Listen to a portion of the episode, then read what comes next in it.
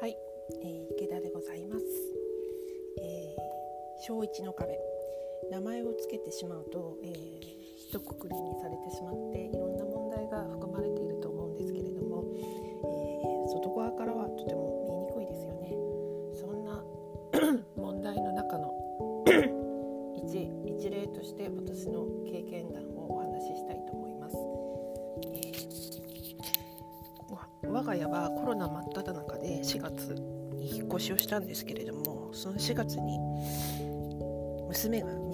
小学校に入学しました。で初めてだらけの生活でいろんなことがありました。私にもありましたし夫にもありましたし子供たちにもありました。で小さな心の中でいろんなことがあったのかもしれませんね、えー、休校が明けてしばらく登校はできていたんですけれども突然、えー、登校班で行けなくなりました。なだめたり怒ったりしたんですけれどもどうにも無理だということになりまして、えー、私は登校班を諦めました、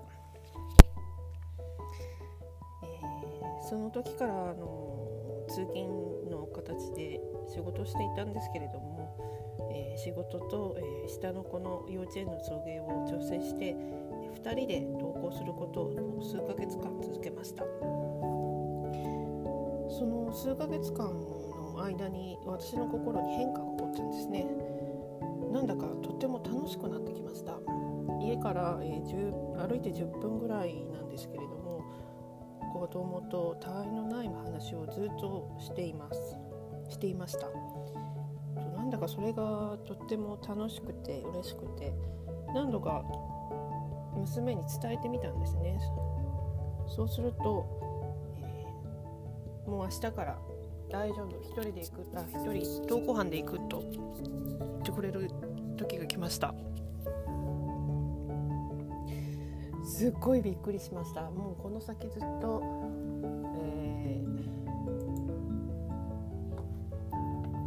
一緒に学校に行くのかなと思っていたのでだいぶ驚いてえなんで？という気持ちを抑えつつそっかと分かった。じゃあ頑張ろうということを伝えました。それからそれからはあの順調に通えています。この件について、えー、いろいろ今も考えるんですけれども、えーと今子育てにあえ今読んでいる本に「親業」という本があるんですけれどもそれに興味深いことが書いてあったんですね。えー、言葉や態度で需要を示せとこの需要というのは親が子供に対する、えー、子供に対して、え、丸ごと受け止めるっていうことだと思うんですけれどもそれを言葉や態度で表し表しなさいということだと思っています。そのたった一言、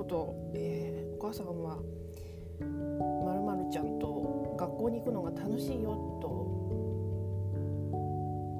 いうことを伝えたことが、良かったのかなと思っています。何かのお役に立てれば幸いです。では失礼します。